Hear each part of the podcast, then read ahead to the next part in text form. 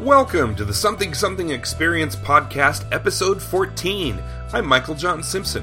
My co caster Ash Jones and I started this podcast to give voice to our passions. This week, our guest is casting director, actress, model, art show curator, and internet personality Lenora Claire. Ash and I had a great time talking to Lenora about reality TV casting, queer media, Judy Tenuta, alternative art, Glenn Danzig, growing up in Los Angeles, dating game shows, trans positive media, people watching, and bizarre professions and hobbies. Coming at you, it's episode 14 of the Something Something Experience. Okay. All right. We're off and running.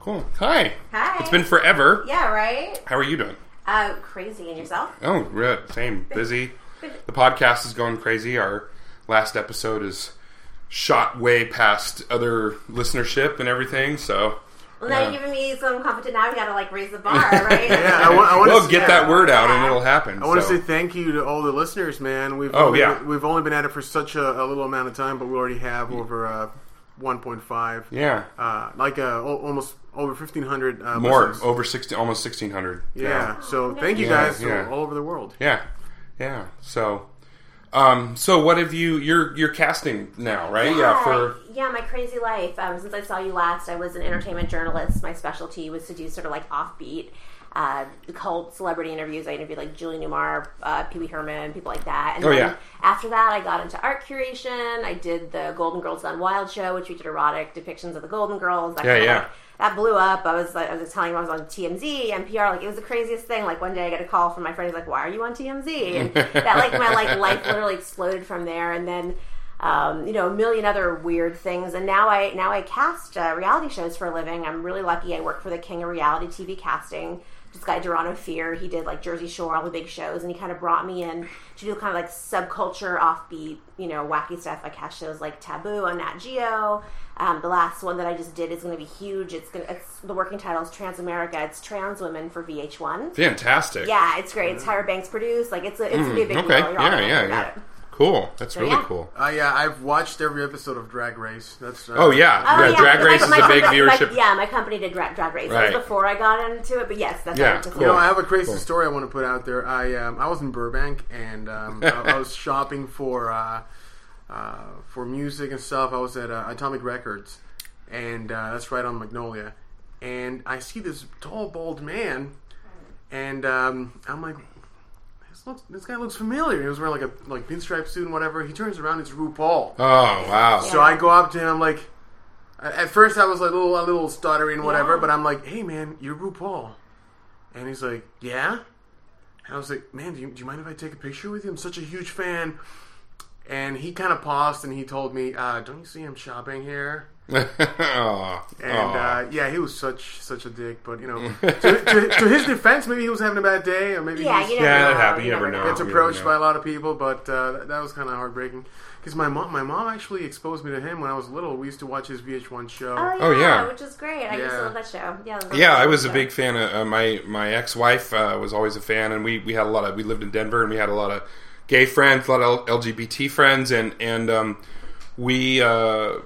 We were always uh, seeing all the different um, movies and shows. There was a big, there was a big documentary film that came out about the trans community in New York City, and it was a big like trans festival.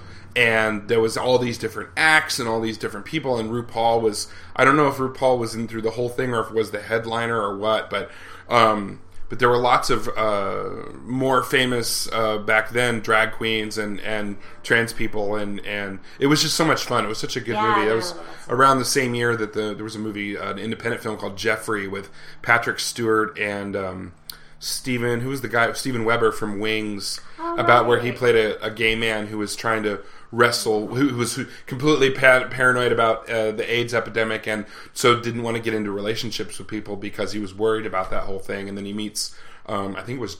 It wasn't John Wesley Shipp. It was somebody else who.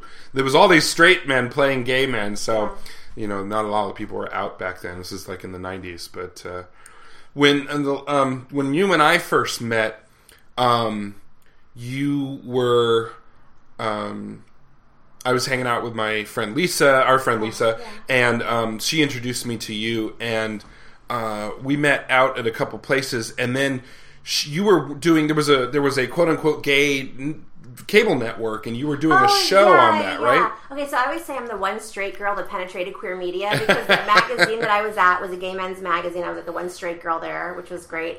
And then I used to do um, a, a Sirius Radio out here. I used to give gay men dating advice. Oh, really cool. men Oh, men, right, you know, right. You had the- you had the Sirius show. I forgot then- about that. yeah, and then after that, then I started doing yeah. The first people know logo now, but before logo, there was actually another.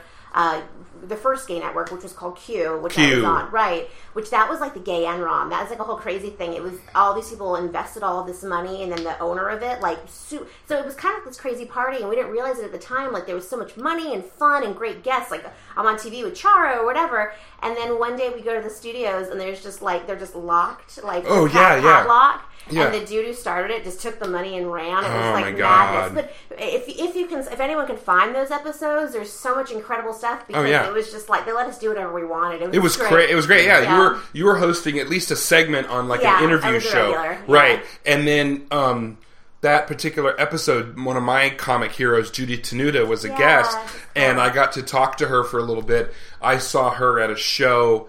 Um, there was a, an LGBT friendly comedy club kind of in the warehouse district in Denver called the Foxhole. He he he. And um, Judy Tenuta played there once, and a friend of mine who was gay. We went after we went after. Um, uh, she introduced me to this place, and we went after work one night to go see this comedy show. And Judy Tenuta did her whole thing. She brought me up. I we sat right in the front row, and she brought me up on stage and humiliated me. And Oh, she, you know, did the whole joke where she puts a lipstick dot on my forehead, and it goes, "There, pig! Now you can get a discount at 7-Eleven." You know, Judy was Oh, never yeah, very yeah. PC, but Yeah. um, and then at the end of the show, she comes out and she pulls this paper, this plastic hotel bag out, and she pulls out this swimsuit and tosses it over her head. She goes, "This is my real swimsuit," and throws it out. Oh, and wow. I caught it, Ah. and I felt it. It was still a little damp, and I Oh, could my. smell the chlorine on it. God. It was Oh. crazy. But then after the show, she signed it for me, and she signed it. I still have it, and she said. To, to Michael, a straight stud, spawn in my swimsuit flipper. She's so good. That's a great Yeah. story, man. That was a lot of fun. That was She cool. was really nice. Of all the guests, she was one of the oh nice yeah, ones. she was yeah. super nice. She was wearing her, her leopard print Yeah, and stuff, she was and real uh, cool. yeah. So um, so you're doing a lot of casting now. Yeah. Um, between then and the few times I've seen you, you and I ran in, into each other at LOJ at, at Labyrinth of Oh, Jareth yeah, a couple times. Right. I did. A, I did a pilot about it that um, unfortunately didn't get picked up, but it was Right, really cool. right. Was, yeah, Yeah, we were there. The the I think it was probably four years ago. that sounds about right. Um, yeah. the the guy who runs Jareth uh, saw it. my wife and I at a club. We were there for a. I think we were at Ruin one night, and it was um, steampunk night, and we were dressed up all steampunk, which is kind of same uh, time period as like Victorian and all and Edwardian and all that. And so he gave us free tickets to go to LOJ, and then we ran into you there, Yeah. and that was cool. And then. Um, also since then you kind of became also kind of like an internet celebrity and like in the celebrity kind of in the art world and stuff too and Yeah, you know, it's funny. I two really like for people who weren't there at the time to understand. When if I just talk about it, it sounds crazy, but but yeah, definitely when I did the Golden Girls show, and like I said, I was on TMZ, and from there, the, it just because when I had the idea for the show, everyone's like, "Oh, that's nice. Whose basement are you doing it in?" And I'm like, "No, this thing is going to be huge." And the way it started with your listeners, maybe you can point them to the photo, but I have this beautiful nude oil, portrait of B. By an artist named Chris Zimmerman that I mm-hmm. bought for hundred dollars on eBay that I just thought was fabulous, and I put it over my bed back in 2007 when I bought it, and the guy I was dating at the time was so repulsed by it. He's like, "I cannot do this here with you." like he was just like, and I remember saying to him, "Well, if you can't get down with me, you can't get down with me." And, like, Oh! you know, and I remember thinking like the whole purpose of art is it's supposed to make you think and feel, and so obviously, I'm like, I was working as a journalist at the time. I had interviewed Julie Newmar, who was like just had turned 75 back then, and she was still sexy and fabulous. And I would tell people this, and they were like horrified. And then right at the time, I read this article on senior sexuality about how seniors were getting STDs at an alarming rate. Oh, yeah. they come from a generation that doesn't use condoms, they don't get pregnant, and they're just getting busy and they're getting all kinds of stuff. So I was like telling people about this, and they were just so repulsed that old people were still doing it. And I'm like, I hope when I'm old, I'm still doing Oh, it. Oh yeah, Like, yeah. You know, so I so I was like, okay, Golden Girls Gone Wild. I'm gonna do a whole show. And I somehow managed to get 40 incredible artists to do my completely ridiculous idea of erotic depictions. Like we're talking like golden shower girls, whatever. It like got, it got crazy. You know, I let them have total freedom. And I talked to World of Wonder, the people who do Drag Race and Oh, all those Right. trade shows. So they had um, their abandoned storefront at the bottom of the building, and I just said, let, "Please let me do this," you know, whatever. And I did it. It got on TMZ, and it just blew up. Like from there, like I said, I did TMZ. An hour later, NPR called me to do an interview. I was Oh, the nice. wait, wait, don't tell me it was me. That was I was the surprise. Um, I was in National Enquirer, The Globe, the LA Times, NBC News, CNN, the AOL Instant Message News Crawl was me. Like it was like I was everywhere. Yeah, yeah. So that really kind of like start, you know, started my art career. I did another show, Mary Titmus, which Dan Savage like had a shit fit about. So I, I got pressed for crazy like that because I had this idea that the Virgin Mary was alive today, that Joseph would walk out on her, she'd become a single mom and have to work at Hooters to support baby Jesus. So I had this beautiful like Rembrandt style depiction of the painting and whatever that caused a shitstorm. And then um, after that, when Bettie Page died, I worked with her estate, and I there's actually I'll show you that I I've never before seen Prince of Betty, and I had her shoes in the Oh, show. and- wow. And, Olivia, the pinup artist, is my good friend. She painted me. She painted a lot of you know Bettie Page and stuff. So I did the Bettie Page show, and I did a whole bunch of art stuff. I had my own gallery for a minute, but I had a business partner that I couldn't deal with. But I, I Mm-hmm. Had it, and it did really well. Um, so that was one thing. And then the other weird thing was um, I had this friend, Marla Rutherford, who back in uh, 2009 was like, I'm shooting this ad campaign. We're shooting a thousand people. They're only picking seven. You're totally not going to get it. But just show up. I'll take your photo. You get 300 bucks. And I was like, whatever. So I did. I took a photo, left, got my money. Then I get a call from a friend in New York, like two weeks later. He's like, why are you on a billboard over my apartment? Like, what are you talking about? right, right. So, so sure enough, there's uh, there's this giant thing of my head. I, I- I was one of the faces of the USA Network, NBC, Universal, uh, Vanity Fair character project, which I was on. I guess billboards at times. Every single stop of the subway had a portrait of me right next to Iggy Pop. It was crazy. I could pull it. I was in Vanity Fair. I was like all over the place. Like commercials on NBC, CNN, all the the huge network. And when you went to That's the a NBC, lot of exposure. No, right. You went to the NBC Rockefeller building. It was. I can show you if you look on my Facebook. It's crazy. The whole there's. It's a giant portrait of me. Yeah. It's nuts. And so it was like this weird thing where I was like, I literally didn't know. I thought I was. like, I was told it was whatever. So I've had like a bunch of these weird. I have even more. I won't bore you, but yeah, it's been a crazy cuckoo. I had like a lot of exposure. Still living, rocking the studio apartment, so it's not exactly like Right, right, lucrative. right, But like as far as like. And then um, I was one of the LA Weekly People of the Year a couple years ago, and then I got the inside cover on that. So I, it's kind of come to a place where, like, because of my hair and stuff, like people, I'm the person who's like, where do I know you from? Like, Oh I get yeah, lot yeah. that. But Whenever I see full on, you know, like Yeah. like you know, mid chest length red hair, I think is that Lenore? Yeah, yeah. Oh no, no, the tits aren't big enough. You know. yeah, that's right, exactly. That's how people know. Right. But yeah, so that, that's that's the long answer. to yeah. that Wow. Cool. That's It's, great. it's amazing how much talent there is. I mean, when you talk about the Golden Girls uh, Gone Wild show, Yeah. it made me think of this uh, recent gal- uh, gallery show that I went to where it was uh, Henry Rollins and uh, Glenn Danzig. Oh right, was that at La Luz de Jesus? Yeah, it was. yeah, Uh, Market it, it's, uh, it was titled like um, uh, Henry and Glenn or Glenn and Henry. So Right, all these comic artists, book, yeah. all these artists made their own version of Yeah, that, yeah. and and there's all these. You know, the, the entire gallery was uh, splattered with the uh, the artwork.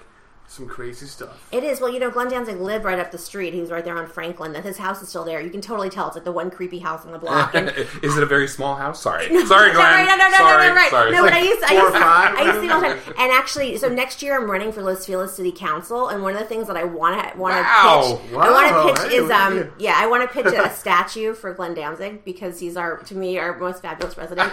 Um, but no, it's he's he's all right. He's around here. He still lives on the other side of Los Feliz, but Mother! The house- Mama. Right. Well, do you Oh, know mama, that that can I, I can use I can use dirty words, right? Of course, yeah, say Well, do you the know fuck the, you want. the motherfucking brick story? If Uh-uh. not, you- okay, so Tell it. Okay, so the guy, the guy that does shit my dad says, like Yes. the famous Twitter, he okay, so he apparently I guess lives in the hood too, and Danzig used to be out in front of his house, and his house is totally dilapidated. It's amazing, like it looks like a Halloween house year round. Oh, yeah. you should go visit it. I actually, well, I, I don't want to get in trouble, but I may have gotten drunk a couple times and taken um, my dog's leash with a piece of gum and then lassoed it and read his fan mail. Oh, I- that, that might be my like drunken shenanigan. No, be honest. sorry. You, you I'm- straight, you straight up put your hand in his mailbox. I, I, and then I put and then I put it back. I, I put it back. It wasn't stolen. I just maybe read it, and there was it was fabulous. Um, if you ever need something to do, it's right up the street, like literally right on Franklin. You're gonna have to Um, show us after the podcast. Yeah, yeah, it's, yeah. it's pretty great. We'll have to get a picture of it. Yeah, but anyways, that house called Motherfucking Bricks House because I guess he was caught outside on video, which you can see if you Google to Glenn Danzig Motherfucking Bricks, like Motherfucking Bricks, like because has to clean it up, and it's the whole thing. It's like it's like our local. And and uh, Rollins also lives in L.A. So Yeah, exactly. They they may, their love could be real. you know, It uh, could be. He's could a, be. he's a, he's a great guy actually. Um, you know, he responds to people's uh, email. Oh, Well, we're uh, awesome. Henry Rollins. We're, he's one of the people we definitely uh, are on the on the uh, pie in the sky list for this. So, so, um, so one thing that I don't, I mean, I've known a lot of those things about you. I've heard a lot of those stories and I've heard a lot of those things like that. And and but I don't know a lot about you. Where Oh. do you come from? Where where did you grow up? Or I mean, if you're Um, comfortable talking about Yeah, that totally. kind of I. I got no secrets. Um, the glamorous San Fernando Valley. I was technically born in New York, but six months old, came to Studio Oh, yeah, City where I grew okay. up.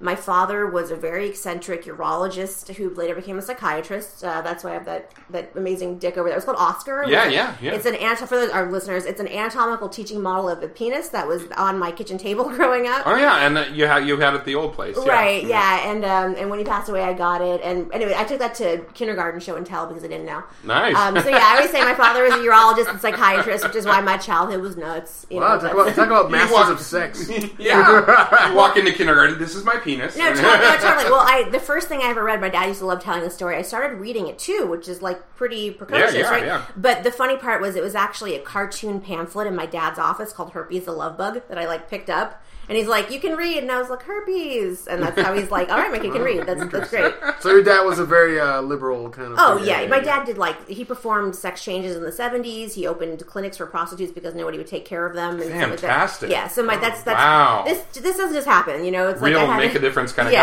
guy. Yeah, that's exactly, cool. yeah. That cool. sounds like that sounds like a movie. Yeah, my dad. He also. I'll show you since you're, this is cool too. This was uh, my dad's badge. He was a police surgeon as well, Oh, which wow. you don't even realize you could do. Yeah. Tell us about that Okay, profession. Yeah, well, okay, so he was a, a doctor, as I told you, and he went through the police academy and would go on ride-alongs, Uh-huh. and like in case like some shit went down, he could like help the cops, and then he also did a lot of forensic stuff because he's like, you know, he wanted to be, he's wanted to be, do good for everybody, a doctor, as a cop, whatever. So Real, was, yeah. so yeah, so they're very rare. There's very few police surgeons. So that, like the civilian equivalent of like the uh, the war uh, medic or something like that. Sure, Right, sure, yeah. exactly, yeah. But he would just like he went through the police academy, the whole thing, which is funny because my dad was just like a, a goofy dude from Brooklyn, you know. He was like Wow. really, but he was like all about it. So that was that was my dad, and I had a real weird childhood. You know, I grew up super goth and hanging out with cholas in the valley. Nice. and, you know, ditching school like everybody else, and graduated when I was fifteen, and then uh, I mean I don't know. I, I know as deep as you. I don't want to bore So, you, so no, no, you're not boring at all. This is fascinating. So,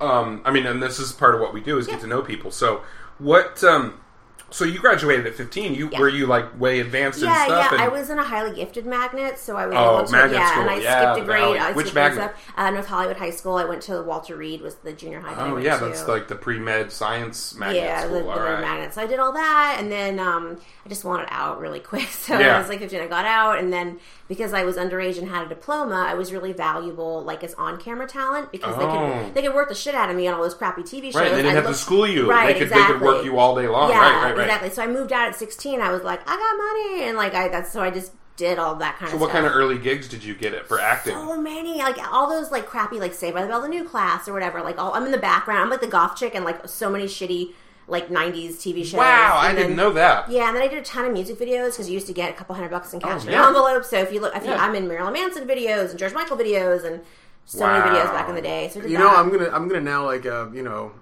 My OCD is gonna act out and just I'm gonna try to find you like where's Waldo? Oh yeah, you know, the, Where's Lenora? the- the- That's a website. The fu- That's a actually, website. no. The, the funniest one, if you want to see me like pissed off, is the Marilyn Manson video for "Tainted Love." Oh, yeah. like there's like the Really? there's like the break dancers, and I'm sitting right behind with my arms crossed. He's, like, whatever. riding on the I'm pig. What? I remember. Yeah. But I just- I just if got you- the if fucking you image the- in my yeah. head. If you see the pissed, the pissed off goth girl behind the breakdancers, that's me. Yeah, there's a lot. There's a lot of those, and I, I did That's trauma awesome. movies back then. oh, and- really? Oh, yeah, so if you watch like Citizen Toxie and the bonus footage, because I was like 18, so I wasn't in the film, I was in the bonus stuff.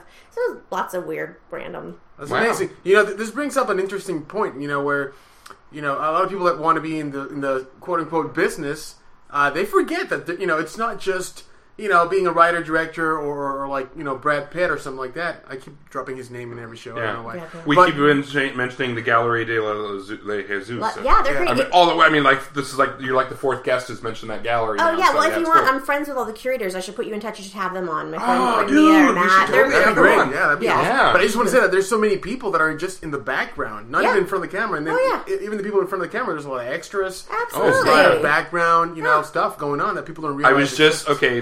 Okay, so my wife and I were at a screening of At Midnight. Yes, you can touch my hand. We we were on, at Wednesday night, and they showed that there was the episode that played last night. Last night was uh, Thursday.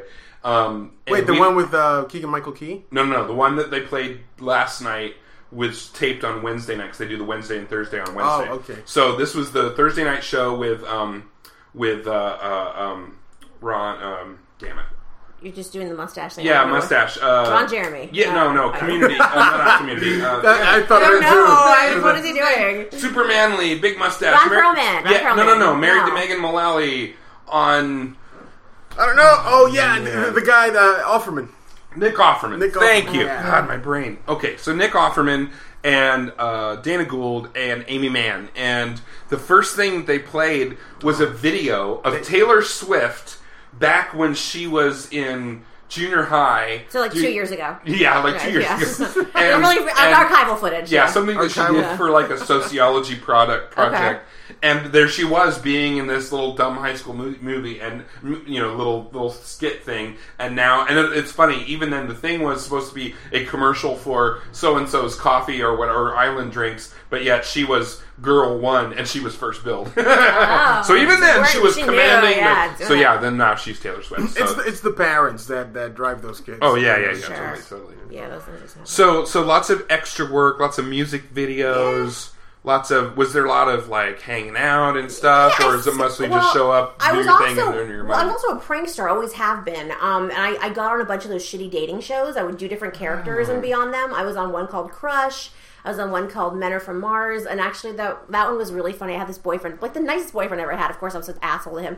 I tell him, "Oh my god, I'm getting paid all this money in a limo. Like, come with me to this shoot." And he's like, "Okay." And he didn't know any of what was happening. So we get there, and the whole thing is, I was an audience plant, and it was, oh my god, the the, the cast that day. It was Kato Kaelin, Jason Hervey from the oh Wonder Oh my Years. It was like all these like like Wow. Z-listers, and I was an audience plant. and then Cybill Shepherd comes out, and she's like, "Does anyone have any problems with gossip?" And like, I raise my hand, and again, remember, my, my poor sweet boyfriend has no idea. When, this is like 1998. what what I'm up to. So I raise my hand, and Cybill comes over, and I'm like. Yeah, you know, I have this really bad problem. This is my boyfriend Peter, and before we got together, he was a total slut. And she goes, "What?" And I'm like, "Yeah." And so every time we're at the club, all the girls are like, "I've been with your man," and like now I have to deal with it. And he looks over and he's like, "I'm gonna fucking," you know, his face was just Like, horrified. oh my God. And then Cybill Shepherd, who's like a giant, like puts her finger in his chest and is like, "How could you do that, Peter? How could you do that to Lenora?" And he didn't know what to do. He's on the spot, you know, like cameras in his face. He's like. I had a life before her. Like, he doesn't know what to say. You know? So, like, anyway, so I think this is like the funniest thing ever. And then, at whatever, that'll that'll happen. And then so you then, broke up. Well, no, no, no. Then he, then, no. Here's the thing. He, he's like, he's like, no, no, no. He's like, he's like, all right, I'm gonna get back at you or whatever. And then we go on this show, Crush, where I the the point of that show was there was me and like three other girls, and one of us was supposed to have a crush on Peter, and so I had to be like an asshole and be like, I have the biggest crush on Peter. He's so cool. And like, we went a trip to Mexico or whatever. So I did a bunch of these like stupid shows, and actually, I did one a couple years ago called My Ghost Story with my friend Justin Pearson, and I've seen that um, one, Yeah. yeah. so I was on that show. We, we we went on, and I said that I was chased by a farting ghost because I wanted to get on Talk Soup so bad, and because my friend my friend was on Jerry Springer, so we're both like, we're both like Bid to get on talk. that was like my goal. So I like made up this whole suite. of- I'm telling you, if you look up the, if you Google like Lenora Claire, Justin Pearson, my ghost story, it's amazing. They cut out the farting ghost, but the so he has alopecia and I have hair extensions, and um, you, there I'm like I got so scared. Oh, my hair fell out, and they actually did. Okay, what's genius about it was they filmed recreations. So it was me talking about it. Then they had me like in my shower, and like one of my extensions goes down the drain. I was so scared, my hair fell out, and then they, and then they filmed these recreations without me, where there's like this girl with like sensible shoes, which totally sucked. But it's really good. It's really funny. Like I, so I, I would never be caught dead. in I would never wear like anyone who knows me is like that's that's not me. Sensible kitten heels. So anyway, I, I do lots of idiot stuff. I'm, I'm a prankster. You know, Yeah. I, I'm that's always there. There's more pranks. I, you know. Um. So yeah. That's So what was the awesome. So, question? in your experience, you've done so many reality shows and dating Yeah. shows and all that stuff. How uh, and, and you know this is like you know just give me a general number. Yeah. And it and I think I asked Bunny this. Uh, uh, what percentage of those shows do you think are just 100 percent fake? Okay, well, I'll tell you this. What I do as a casting producer is I don't put on anybody who's fake, at least for me. I can't speak for anybody else. Um, because especially the nature of what I do, like for example, the show about trans women, those are all real trans women. They're telling their story, or you know whatever the subject matter is. And like my job as casting producer, and my my goal as a person, like the reason why, like on the best days, what I do is I try to find the best and the brightest, most articulate version of whatever archetype it is. Because I give people, and it, this is true, who don't usually who are marginalized and misunderstood a voice. Like for example, when I cast Taboo, we did a story on polyamory, and I got two friends of mine who were unbelievable. They're so likable, they're so loving, they're attractive, they're smart, and they're not like when you usually see like poly- Swingers like Right. on HBO No, or Real. Sex And or these are- whatever. right, and- it's always these troglodytes that crawl out from under a rock and you get no That's sun. right. And you see Yeah. that you Which see this- actually, I was watching the real sex from like 1998 about swingers, and I was like, Ew. I Yeah, was yeah. Cringing. I was cringing. It's like, well, there's tits, but other than that, eh, boy, Yeah, it's all like that. What's that that, that video that ripping and the tearing? That guy from the. Yeah, it's like yeah. that. So anyway, this couple that I know, and they're so fabulous, and so I want people to see them and be like, okay, maybe my thing or not, whatever. But I get it. That's what these people do, and that's that's what I do. So. Uh, just again, the nature from the company that I work with, because we really are the best and the biggest, we don't really do like a like that stuff, you know also casting is different than production like i find the people like for Mm-hmm. example my boss and this other guy that i work with just they found snooki you know what i mean like Right, he has this right. great story about how she came in and like when she handed in her paperwork there was like an orange handprint from her self tanner like and he's like this girl's a star you know like so we we find people and we sort of have to like because what's interesting that i've learned from doing hundreds of interviews over the years is that people don't know and i'm sure you see this in your what you're doing here too people don't always know what makes them funny it's the reading between the lines it's Right, like finding sure. their stuff so it's like i kind of go in and like develop that and I'm not interested in fake. Like honestly, and my boss always says this, and he's right. If you're trying to be on every reality show, we don't want you. That's not what we do. We don't who are just mm. trying to get famous. We're looking for really interesting characters because reality, when done right, it's it's all character based. So Right. yes, there absolutely are shows. It's bullshit, but it's usually production that takes the people and then makes them do weird stuff. At least And a lot of those are like the competition shows, Y- yeah, or and I don't do or the those. twelve people living in the you know the, the real worlds of the Right, world, where it's like which I don't okay, those. you're But going to do this scenario, go for it, and we'll film it. totally. it. And I, that's I, I, I was speaking more towards your past experience because I remember watching all those dating shows in Yeah, the yeah, 90s. And for a second, I never thought they were real. I always thought that Well, that they, they were scripted and Well, and it wasn't that stuff. scripted. I mean, obviously, I'm such a. I mean, whatever they. When I did the Ghost Show, oh I mean, god, those people were so nice that they really thought I legitimately believed this story happened. to me. so they were like, Acting. no, they were they were like they were like that must have been so hard for you. I'm so sorry. And I'm like, I know it was terrible. The ghost was farting. It was disgusting. You know, like I'm so traumatized. Like so, at least on that level, they. You never told them that it, It was. smelled- Oh, that's the fun. It No. smelled like the remnants of a Mumford and Sons song. Right, that's totally right. No, so so at least those people, because the majority of people on that particular show really genuinely believe that these things, whether you believe in ghosts or not, I'm not going to pass Sure, sure. but like they really believe that these things happen to them, so they're treated respectfully as if they went through this terrible ordeal. So, um, but yeah, there's a lot of shows. I'm sure it's with a Which to me, that sounds much more interesting than watching douchey, tat, you know, uh, tribal tatted dudes go, bro, bro, there's a ghost, bro. bro." yeah, exactly. Much more interesting than that. Yeah, but they were very nice to me. Well, that's cool. That's cool. though Pretty cool. So, so basically, you got out of high school at 15, and then you just went right into showbiz in Yeah, various forms, yeah. and, and in and out, and bu- ducking and weaving, and blah Oh blah yeah, blah. Wow. yeah. I did all that, and then I met a Do you have any? Do you have any crazy uh, like uh, party stories? Did Bryan Singer ever uh, molest you? Or oh come No, on! no, they- I'm just joking. No, I, I, I did uh, something people don't a lot of people don't know about me was I used to date. If you guys remember the band uh, Siouxsie and the Banshees, I used Oh, to yeah. date Steven Severin. I went to London to be with him. For oh, some time. nice. Oh wow, That's, okay. that's a little tidbit most people don't know. Wow, that's I've cool. Had, you know, I, there's been a, a few. I mean, I'm not going to get it into. Well, that's for the book for later on. There's been a, there's been a, a few, a few questionable but hilarious in hindsight romances. Um, Yeah, yeah. It's been an interesting life. It's never been dull. How long? How long were you with- with you with Steven Severin? Uh, about a year. oh, that's cool. yeah. What what time period? Uh, sure, I was 19. He was 45, so 1999. No, no, no, no. no I meant what like year? What, Oh, what- 1999. Oh, okay, okay. Yeah. Yeah. Oh, it must have been interesting. I mean, someone like him. So post kiss them for me. Um, yeah, it was the, the seven years in between when the Banshees had their seven year itch period where they're in between, so he wasn't doing anything with Right, them. Right, just, right, yeah, right. hanging out with young girls. So Interesting. Yeah, All right. a lot of well, you weird- know, like you do, like rock stars That's what do. rock stars do. do. Yeah, that's Yeah, uh, the so- life. That's what attracts them. Um. So, so the stuff you're doing now, you're doing you're doing casting for like a lot of different shows. I'm sure. Yeah, it's, so I, I work for Doron Ofir and Popular Productions, and so he really is the king of reality casting. So the shows come in through there, and then yeah, we I do all, so many shows going on So is all there the time. is there a team of ca- of casting Oh yeah, directors? he has a whole a whole crew of people. It's like Okay, unbelievable, okay. and he's really it's really genius when you go there because you realize that he's almost cast his office. It's like you know we have like you know our, our southern gay is the most southern gay. You know it's like everybody just Mm. kind of represented. Like if someone does like is looking for like sorority type girls, we have these. You know the sorority. So it's like I guess I fit in as like the weirdo. Right. person. Where, where, where does the um, the company itself pull from? Like LA casting? Like as uh, any source or, Kind or of. We have all kinds of ways. I mean, there's so many methods. Like, I mean, for example, like okay, so I'll, I'll tell you just uh, when I when I was doing, I was working with this great team. I work with Calpernia Addams, who's this amazing, legendary uh, trans woman,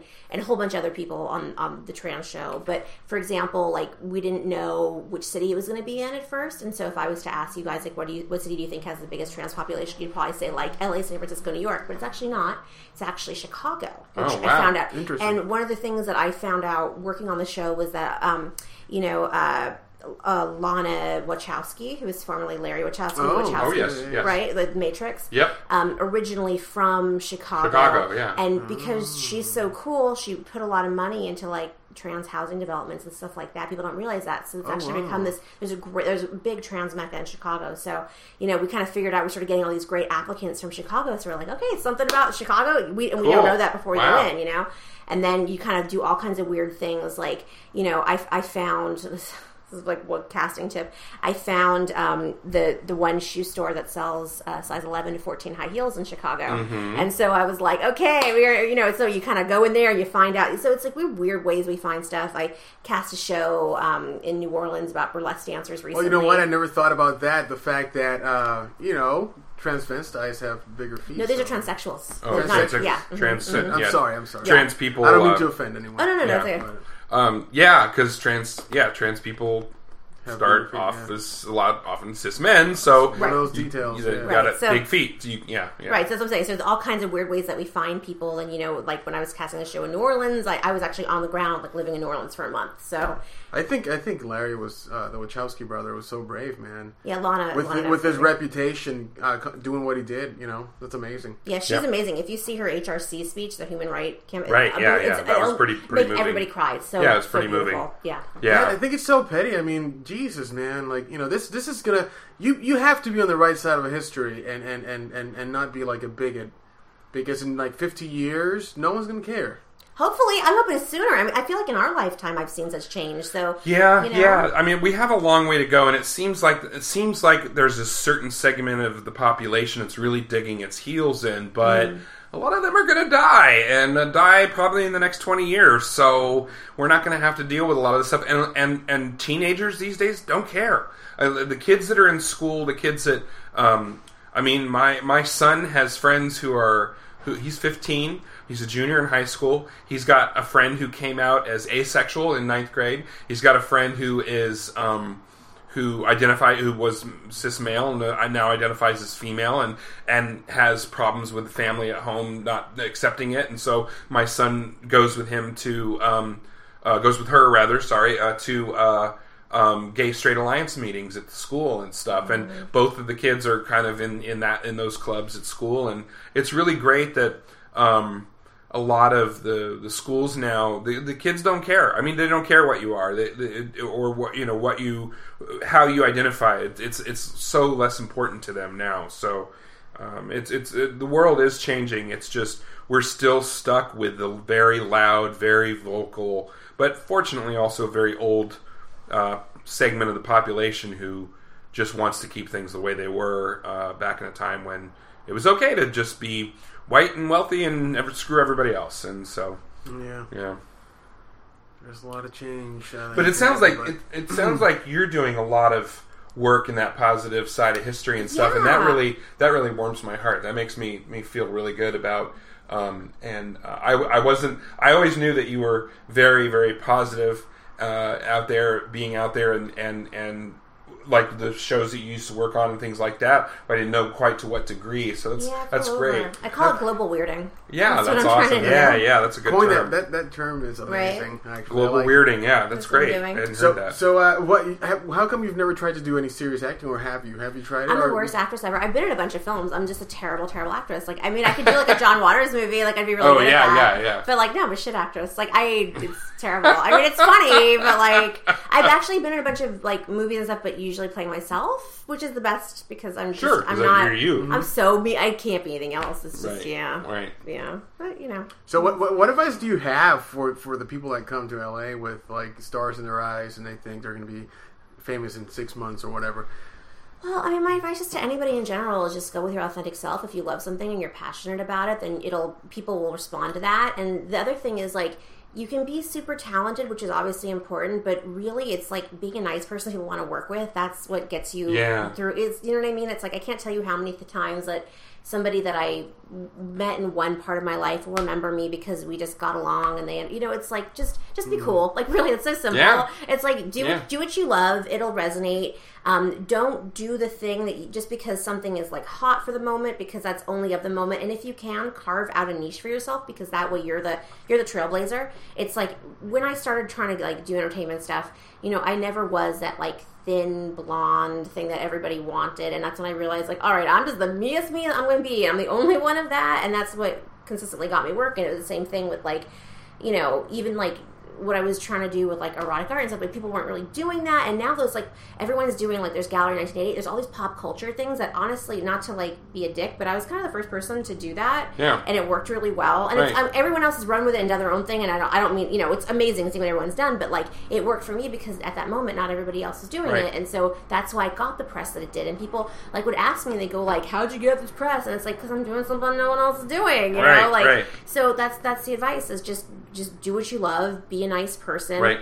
Um, and, and you know what else? The other thing too is like every you never know, and this is great, really great advice. Is you never know what someone's going to be tomorrow. You know what I mean? So talk to everybody and make friends. And you know, it's like the person, like like look at James Gunn, right? Like he mm-hmm. started off at Troma. You know what I mm-hmm. mean? Like how fabulous for him that he's doing all that. It's mm-hmm. like you just you know like there's some people who just like they think they, there's like social climbers or they're try, trying to climb whatever it is and they only want to deal with that top person and they treat everyone like shit who's below them and it's like why would why would you do that you know you, you never know just just be nice Oh, just yeah. talk to everybody and like you How, know how many people? How many people out there that are big, huge names started off as you know a, a, a copy boy or or a, you know a, a PA or That- whatever? that's exactly it Yeah. Just- and this is a town cool. where this is a town where every day uh, stuff like that happen, like what happened to Jem, James Gunn. You get the right opportunity, Yeah. your status rises. At the same time, you you also there's, you see a lot of people that disappear overnight. Yeah, I mean, True. look, I But- saw I saw him put Lloyd Kaufman did a cameo in Guardians of the Galaxy, and I thought that was so cool. It was like, there's Lloyd, you know, like James. So it's like that's exactly it. Like Yeah, you, you yeah. never know. Yeah. and just you know, just and and also like I can't stress enough. It's like don't don't kill yourself trying to be whatever is you know the thing of the moment. Like it's just useless. It's just going to drag you down. Don't compare also another thing people need to do is not compare themselves to others. That's the thing just in life regardless of entertainment or Yeah. not. It's like you can do that and you could t- you know it's so miserable when you start to do that. Just be like you know what? I'm the meest me and maybe i can't do this but i can do that. And it's just a healthier way to live because when we compare it's So, what inspires you? What what what makes you uh, get you in that creative mood? Uh, either music or movies. or Honestly, it's stuff like people. I'm fascinated by people. There's nothing stranger, more fascinating, weird, and wonderful. Like I just go outside and I just talk to people all the time. I don't know if it's because my dad was a psychiatrist. People are used to talking to him. Just talk to me. It's like I hear these stories, and my mom like.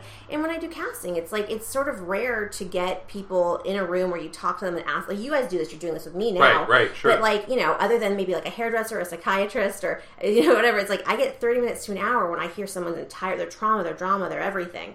And it's really made me a better person because I'll like be at the bank and someone's taking too long. And in the past I'd be like they're so annoying. And now I'm like I don't know this person's shit. I don't know what they've been through.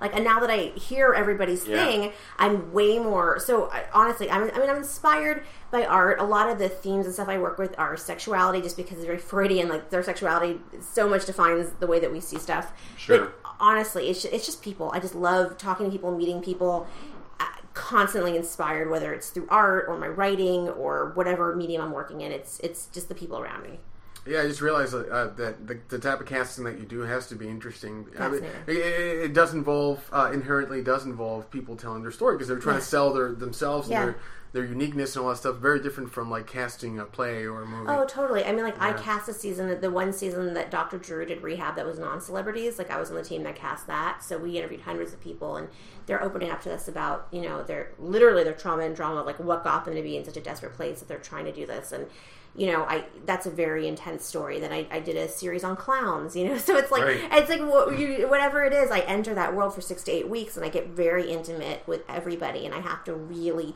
dig, get to the meat of who they are. So um, it's been inspiring, amazing. Sometimes I take it home with me. That's the thing. I'm very empathetic, so like that's so really like the, the drug show is really hard for me because you want to help everybody, and it's just not possible. So what what kind of stuff do you do to like to like switch off? I mean, what kind of dog. My Dog, dog. like, dog. I'm like, oh, I mean, I just. I just broke up with my boyfriend, so I used to say Aw. boyfriend, but um, but now it's I, I always have a dog in my life, and I just the most relaxing thing for me is just to take my dog around and just hang out and it's animals. You ever find yourself in a situation where you're like, let's say you're casting a show, um, it's a specific theme, whatever, and uh, due to whatever happens happenstance in life, you're maybe in line somewhere, or you're talking to someone somewhere, a stranger or a friend, and you're like, have you ever thought like, oh, this person would be a good fit for the, uh, for Oh, the show? all the time. I've cast Uber drivers. Yeah, absolutely. Like there's people. I'm like, sure you got a thick stack of cards. I totally do. Yeah, hand them out all over the place. Yeah, I mean, I uh, literally like I'll be out somewhere and I'll just see somebody who's either like so outrageous or so funny, or they've just got some crazy look, and I'm like, "What's your like?" I'll literally go to people and go like, "What's your deal?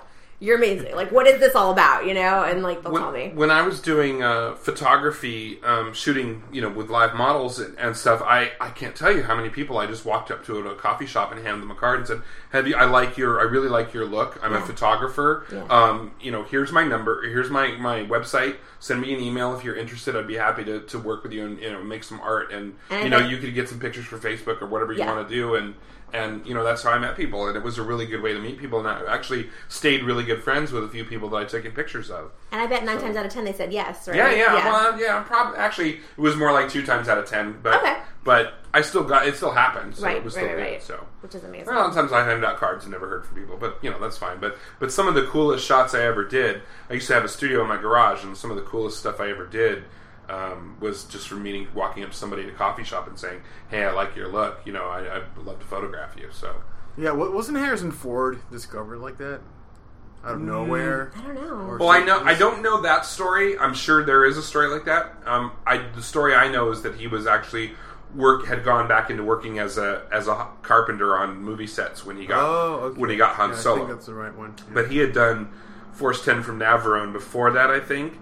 And there was another movie he was well, he was in uh, he was in uh, before Star Wars. He was in uh, um, Ron Howard movie, drag strip, fifties music. Uh, American Graffiti. yes, thank All you. right, God, everyone, everyone was in that movie, right? That's Yeah, amazing everyone was in casting. that You look movie, at that now. And it's funny. There's a certain segment of that population or that that that cast that went to television, and there's a certain segment like Cindy Williams and Right. and Ron Howard and those guys, and more than then Ron Howard graduated to movies too. But then there's that segment that went into movies, Harrison Ford and Dreyfuss and all those guys. You forget that Richard Dreyfuss was in American Graffiti. But Before he right. was in Yeah. Jaws. Yeah, Wow. before Jaws. Yeah.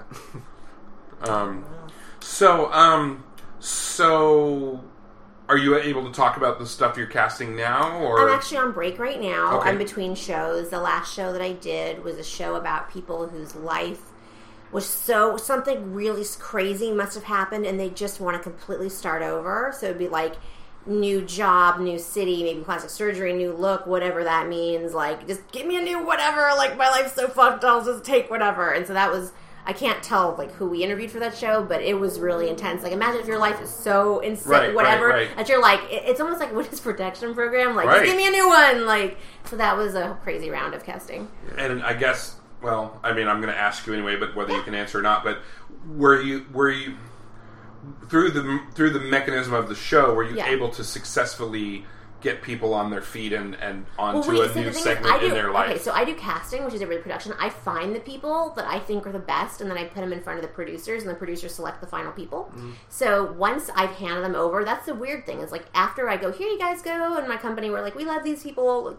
We, we don't do production. Oh, okay, So okay, right, okay. so we just do cat. We just Gotcha, casting. you're just with So casting it is really weird because sometimes we'll do a show and it's like it's the people that I hand them and I watch a show and it's the first time I've seen any of it and I don't I'm like I remember when they came in in my office and I love them and they're they on TV and now they're doing this weird thing and like I had no it's completely. That's cool. That's cool. yeah it's, so it's just as much of a surprise for me Do you ever stay in touch with some of the people that you've cast and, and come back and say thank you for all the time This and changed my life. And yeah and even people that I've interviewed sometimes like I, I made friends with the girl I cast a show called Fangasm on Sci-Fi which is Uh-huh. like super comic booky Right, right. you know and like there was one girl that I just we hit it off and she's like I know you from Warren Ellis Warren Ellis always talking I was like yes I'm friends with Warren and then we like became friends and I'm gonna have Thanksgiving at her house now so it's like you never know So who who knows? Maybe I'll maybe I'll make an ex boyfriend that way. Maybe I'll cast. I'll leave with that. You never know. Hopefully not in the, in the show that that you just made. Yeah, every day. Not not the like I fuck up my life show. Yeah, yeah, yeah. Um, do you does your agency cast other than just for TV or or, or Um, you know, the thing is, my boss is so incredible. Like, he actually is a producer now too. He's he, his show is Rich Kids on Be- Beverly Hills on E. Mm-hmm. So the company is growing so rapidly that I wouldn't be. Oh, actually, we did do a documentary. We did the EDC documentary, the Electric Daisy Electric Carnival. Daisy Carnival, Yeah, yeah. that was. I didn't work on that, but my my company did. Uh-huh. Um, so that was one of our first. So I'm sure we'll do. It's like we're so known for what we do, and like he really is the top. So um, he could do whatever he wants at this point. Mm-hmm. that's So- cool. See, reality TV is fascinating to me because it, it's been um, it's been a hit for over a decade. You know, and, and people thought when when it first uh, appeared that it was just a fad. Well, Real World's twenty something years now. Yeah, Oh, it's, it's it's more than it's- that, It's, yeah. more than that, yeah. Yeah. But but I'm, I'm saying a decade because um, I think it, it, it really started blowing up um, at the turn of the century. Yeah, it's been 20 years. It's 1994 was Yeah. the was Cops the was a big one. Cops was one of the oh first yeah, Cops was watched. around way before Yeah. that. Yeah. It was basically Cops of the Real World, um, and uh, what was the other one? Uh, something Road Trip or something? Road. Oh, Road Rules. Oh, that Road was Rules, MTV yeah, Road yeah. Rules. Yeah, that was what they they basically took Real World on the road, and they Right. that was two three years into ro- MTV. Yeah, Then they had MTV the challenge. Like, Buy music, MTV. yeah, See yeah. That was in the 90s. now. That was in the 90s. Yeah. The reality cash cow. Um, so, uh, well, did you want to ask some more? Oh, I, I- I'm thinking now of re- old reality shows. I really dug that one MTV reality show, Fear. Oh, Remember that one? I do. Yeah. That, I, I think I remember that one as being the first like um, horror or you know, like ghost related reality show. That The only one I ever really got into. I'm not much of a reality person watcher, except for like I do like the RuPaul's Drag Yeah, they're Race. fun. Some of the competition shows. I mean, I'm not. I'm really not into food competition shows because I think that food should be not a, a competition. You know, butt hurt feeling kind of thing. It should be a good, happy thing, as you can tell by my fabulous physique. Um, but. Uh, the one show that I ever got into that I thought was interesting was called Murder in Small Town X, and I've talked about this on the podcast before. It was a it was a Fox property, and basically what they did was it's very similar. I've talked. We've talked to Bonnie about this because it was very similar to the way the Quest was set up, where they took people out of their lives, sequestered them in a town for X number of months, and basically said. You are, you're, you are to have no contact with the outside world. You're now a person in this town, and everybody in this little town is actors. And and you know you're not going to ever know somebody who actually really lives here or somebody's an actor. Somebody's giving you information for the show. But basically all these people came together and solved uh, there was a serial killer in the town. And they had to you know solve the murder. And then unfortunately the guy who won it his name was angel something he died uh, he was a fireman new york city fireman he died 9-11 Oh, geez. so this is like in the year, in 2000 Okay. and he won and then two, 2011 he like that later actually it was 2001 and then later that summer he wound up dying in 9-11 so it was really kind of weird horrible. yeah So what are, what are some of your horror uh, favorite horror movies? I always say the best horror movie is Idiocracy because Ah. Idiocracy is the scariest thing I've ever seen in my life. You know, you know that's that's a very Terrifying. that's an awesome observation because I was watching that movie and although I was laughing at first, it dawned on me We're so there already. Well, now that we are movie's what- almost there. And it was like a Idiocracy's horrific what feeling. 10 years old now Yeah. about 10, 10 Yeah. 12 years old now Yeah. and it's really it's really here. it's really happening it's very scary what was the um what was the scariest horror Such of all that, that, that, awesome. that Sue said the scariest horror of all was Twilight because this this thing that these teenage Oh, girls never get obsessed over Twilight. these books and movies that teach them that being in an abusive relationship is not only acceptable but something to seek out. And, Oh, is that and what the- that's I've- the I've great never seen well it's all about abuse. I mean these characters and the, Oh. the male characters in in in the- twilight it's in the are horribly Ah. abusive to the women, the female characters, and they're all fighting over her, and and these choices that she has to make are really horrible um, choices, and it's just this, it's really awful, and and yeah, and so that that you think okay, teenage girl fluff, quote unquote, teen horror, but really. When you think about it from a sociological perspective, or a societal perspective, or a feminism perspective, it really is the greatest horror movie you could ever make. It really is the greatest. well, Ginger can- Snaps was good for that too. Well, Ginger Snaps was was actually really good, legitimate horror. I like Um, that movie. You know, yeah. a Who would have thought something so shallow would be so deep? Like Yeah. Twilight. Oh yeah, Twilight, I but not saw in, not intended to be though. That's the thing is the way the writer's perspective, where she was coming from, apparently was from this really kind of um, not not overly progressive place, and Hmm. and all these people follow it so blindly and so passionately, not realizing that they're following this thing that really puts the you know women's feminine women's rights and feminism in reverse gear, and it's really unfortunate. So. So many books throughout history that um, have been, you know, number one hits and whatever that are Oh, sure. controversial and, and detrimental to people. Ayn Rand, for example. Yeah. Um, don't, get me, don't get me started. yeah, don't get me started. on that. So, but keeping it positive, um, what what do you what do you uh, what do you consume? What like media? Oh, if you look on my shelf, I'm pretty much I I, I love the John Waters, James Ellroy. Oh yeah, there you go. I can see John John, Waters. Waters. stuff right there. That's awesome. Yeah, I mean, I Abuse your illustrations. Yeah, I mean, Generation it's like- Hex. Yeah, well, that's all. That's my friend Richard Metzger, who now does Dangerous Minds. Back in the day, Disinfo was his company, and those are all his books that I grew up reading. Um, you know, I, I love really all that kind of stuff. I films. I watch a lot of documentaries. Um, like constantly on Netflix. Oh, you've got bitch on your shelf. That's yeah, of course. good, and Yeah. fetish, and yeah, this is yeah, yeah. Oh, midnight movies. Yeah, that's yeah, good. You know, That's all, good. That, all that kind of stuff. You know. So I mean, are you are you? So those are like books about media, like books about media, about about media concepts and Yes, and- but then I also like books like Malcolm Gladwell's Tipping Point. I think Okay. he's really interesting, so I'll read stuff like that. Um, I, like I said, I read a lot of a lot of biographies as well. Have So you again- ever have you ever read anything by uh, Elmore Leonard? You know what? I have, but it's it's fun that you say that. I'm more for whatever reason I've taken more to Ellroy, just as far as like you The know crime stuff? Yeah, I really love it.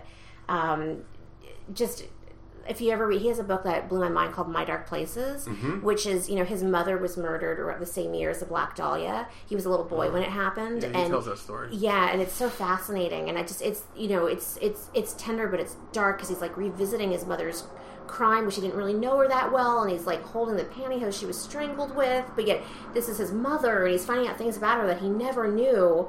But as a crime writer, he's like opening this case, but that's still his mother, and like to me, Wow. there's so many layers of wow. really intense and like stuff like that. You, like stories like that you can't make up. You know, it's a real right. story. Sure. So you know stuff like that. I definitely, I Yeah, he's definitely been like uh, what I would say like crestfalling more than once in life. yeah. Yeah. He yeah. tells a story of where, when he came to LA and how he ended up like um, like sleeping in a car. And I think Yeah. if I remember correctly, he ended up like sleeping with this um, random woman in like Santa Monica, and it was like Well, a he crazy, was, crazy he was a creep. He used to like look Yeah. through, peep through. He was a peeper, and Oh, like he was like, he was, yeah, he talks about it. He's very honest. He's like, I Mm-hmm. was like a total. I was on, you know, like on uppers, like looking through panty sniffing and looking through windows. Wow. like, it's really Yeah, like, a lot of writers just live American very, uh, Yeah. very passionate lives. Writers Yeah. like to experience what they write about. So. Yeah, absolutely.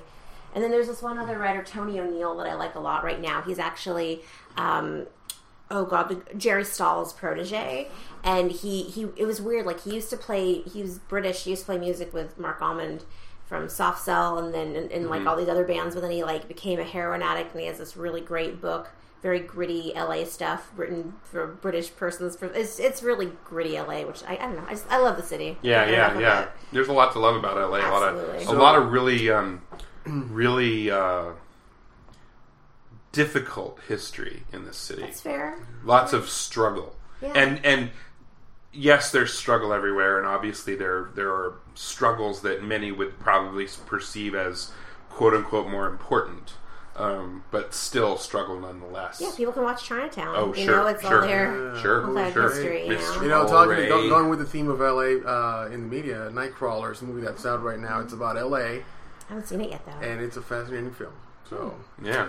it, it just it, it really shook me up. It's one of those movies that um, uh, I was I was laughing when I wasn't supposed to. oh, It's, it's so shocking that it makes Okay. you laugh. You know, it's, it's amazing. So what are you? What are you? Oh, so you're reading about that now? What are I mean, I read every, I read everything. I- Okay. Yeah. Are you are you watching anything now, or, any movies that you're are really capturing your interest right now? Or The last movie I saw that blew my mind was a movie called Tokyo Tribe, which I saw at um, it's the, the El Rey Network, which is Robert Rodriguez's network, put on a film festival, and it was Yeah. their first. It was the first time this film was shown in North America, and it's um, I like a lot of Japanese film. It's the guy who's a contemporary of Takashi Miike. I forget his name right now, and it's a Japanese exploitation hip hop musical that's Wow. kind of like about gangs. So it's kind of like I said, like the Warriors meets Wu Tang, if that makes sense. And it's unbelievable visually, the most amazing thing I've seen. It's like it was so exciting and like mm. the music and the energy, and it was like like a true exploitation film, but like fabulous. And it had the girl from Audition in it, if you've seen that movie, and then the guy who was the head of the Human- Centipede was in it too. Oh, wow. And then this guy who I've seen in all these Takashi Miike movies, and it was just like I've never seen anything like it, and it, it like again from the visuals to the music to the energy, the whole thing is just it's its own genre that like fucking blew me away. Cool. Um, that was that was really great, and then. I'm sort of late to the game, but and I was taking care of my dog. It was an accident. I just started watching Sons of Anarchy. Oh, okay. I'm just, all like, right, really all late right, to that one, All right. but- This is winding Yeah. down, but that's all right. Yeah, yeah. That's what Netflix is for. Yeah, I've never yeah. seen that show, but I know that Brian Warner plays a character in it. Yeah. That's I guess in the new season. I'm not quite there yet. I Yep. MM is in there. Yeah. Yeah. Yeah, it's Um, interesting you mentioned Takashi Miike because he he was one of my uh, biggest influences when I was growing up. I watched uh, Visitor Q. Yeah. Uh, I think a friend was trying to play a prank on me. Yeah, you've mentioned that. like, before. oh, check it out, and I, I popped it in, and I didn't. Ex- I, I was like very uh, shocked by what I was watching, but I ended up like becoming addicted. And I I, Yeah. I bought Gozu without Which watching great. it. Yeah, I which saw is that. I great. was the premiere of that. And I started buying like you know Ichi the Killer and all, all these love. movies. Uh, he has a few about uh, Yakuza. Yeah, Mm, yeah, yeah. okay. Those is one of them, but he has another one uh, that's more dramatic about this Yakuza guy that gets exiled. He's an amazing Cool. filmmaker. Yeah. Yeah, it Cool. really is. I, yeah, it's just funny. That was like speaking of that, there was a Yakuza run after hours around here, and like I'm square. I don't even drink, but I would Right. go to it just so I could like watch like the Yakuza guys interact. It was Wow. And that's what I'm saying. I, that's what I mean by people. Like I just love being in a weird environment, just watching people just do their thing. Like that's everything to me. back in the back in the 1900s when I was living in Denver um, as a teenager, one of our favorite things to do. This is back way before anybody ever thought anything about you know airline terrorism in the Amer- in America. We used to just go to we'd go park out at the airport. We pay the three dollars to park all day at the airport. We would just go walk into the terminal, sit down, and you couldn't go past a certain point to the gate, but um, you just sit down and just watch people, and we would just sit and watch people all day long. Yeah, It was great, and you could smoke in the airport, you know, and we would back go in sit in a coffee shop. Oh, this is back in the. Yeah. I'm a little, you know, I'm, I'm, you know, been around the, the block a few times. Back when you could smoke in airports, when you could smoke in hospitals, restaurants, airplanes, you name it, you could you could smoke anywhere. Me and my mom had this uh, awesome game when I was little, and we used to uh, sit in the park and look at people and try to make up their story. that's Try, great. try and figure out how they got there in front of us It's like that. where they were going. it's like that cool. scene with Olivia and Stewie on Family Guy, where in the, they're in the park and talking about all the different people, the Jewish cowboy guy and the Asian businessman. Kind of like that. We used Yeah. to make fun of everyone. See, I have a name for that. Like people used to call it like Mad Libs. They call it Rad Libs, and that's Oh. when I like make fill in the blanks about your life. Oh, that's cool. Yeah. That's cool. It's fun. That's cool. So, um, go ahead and uh, we're we're approaching an hour here. Uh, Oh, okay. Plug yourself. Tell where can people Oh, find right. you. Okay. We'll we'll put up links in the blog Yeah. post and um, pictures of anything you want to put Sure, up. And sure. Um, my website is lenoraclaire.com. I'm on Facebook, Twitter, Instagram, whatever social media you're on, probably on there under my name, Lenora Claire. Um, like I said, currently, like I'm, I'll start whatever show I do next, but I'm always casting something. I've always got some art, something. I, I I do on and off my own podcast called The Obscene Stirs. So if people want to find, I interview Elvira, whatever, people like that. Um, you know, I'm always who knows. Sometimes I do comedy too. So whenever, yeah, people are you still? Is the obscene stir still in? in I was in- doing it on T Radio V for about a year, and now I'm trying to take it somewhere else.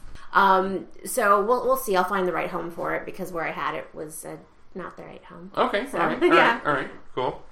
Yeah, we kind of went the do-it-yourself route. We're not really, Which uh, is great. Right, 'cause right. You, Best you route, know, don't yeah. have anyone's We're not bullshit. necessarily hitching our wagon to anyone else's star. Yeah. But, uh, you know, who knows? Maybe we'll be uh, somewhere else at some point. But for right now, um, so okay, so that's a good place to find you. And um, are uh, are you got any art shows coming up or any other know, stuff like that There coming is a or- show that I really want to do called Court Jesters, which features sketch art from celebrity trials. I'm really fascinated with it. That's amazing. yeah, I'm, I'm dealing That with the woman who's like, awesome. yeah, and so I want to really present that because he, it is it's the intersection of, and a lot of those sketch artists actually have fashion backgrounds. A lot of Oh, them are yeah. fashion illustrators. Oh, yeah. Like my favorite one, this one woman, she's a very famous uh, illustration of Lindsay Lohan when she was arrested, and she has her hands cuffed behind her and her Louboutins in the air, and it's so fabulous. But it's a crime so fashion, and so I'm just like, you know, so that's that. I'm working on that, and then there's another show that I always wanted to do because growing up here, I was you know just friends with cholas. We would ditch PE, pluck our eyebrows together. Goth makeup is chola makeup, and so I wanted to do a show called Me Vida Local, which is LA artists doing art about cholas.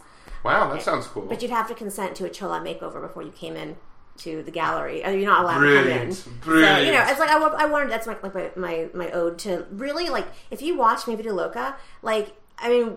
Yes, these women are complicated, but there's a strong women's female empowerment. It's Oh, kind of yeah, a good message. yeah, like, yeah. if I had a daughter, I'd much rather she'd like watch that movie than like most of the stuff like little Yeah, girls are yeah, force yeah. fed today. So yeah, yeah, cool. Oh, I'm trying to find the uh, what you mentioned um, about the, uh, the the the jester stuff. Oh, the court jesters, yeah. Court jesters reminded me of this one f- crime photographer.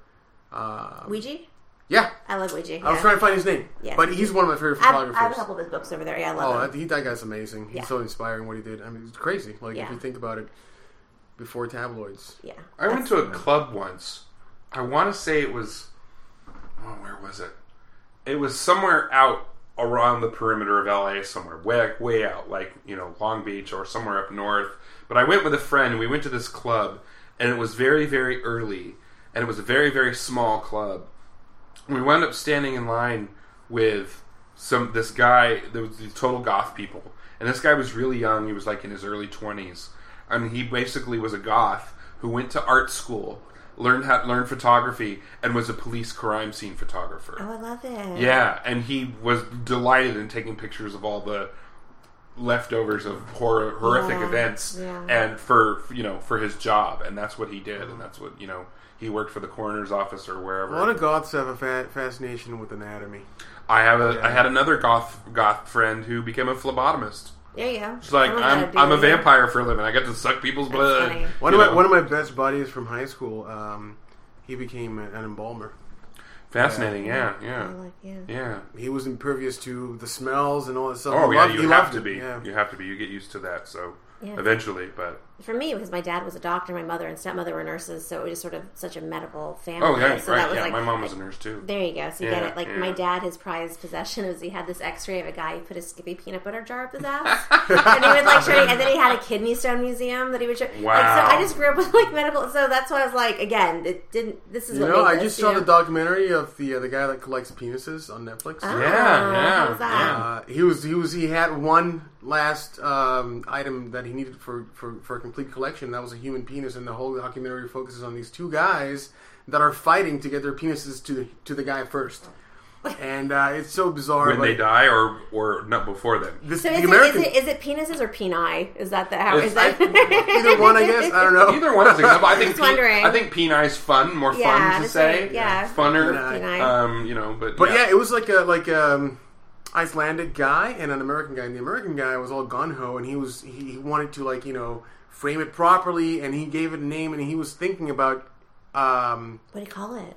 uh, I forget the name. I remember- Ticonderoga, something Yeah, big. something- He's American, yeah, so it's gonna be a big wondering, name yeah. like Gilgamesh or Right, sure. Ticonderoga. Sure, Thi- This guy wanted to cut it off before he died, just so he could beat the other guy, and he went as far as to like uh, tattoo the American flag on his penis head. Sure. There was a there was a guy Wow. who came on. I was casting a, a tattoo America, show, fuck yeah. Yeah. and the guy wanted to get a tattoo of a barber pole on his penis.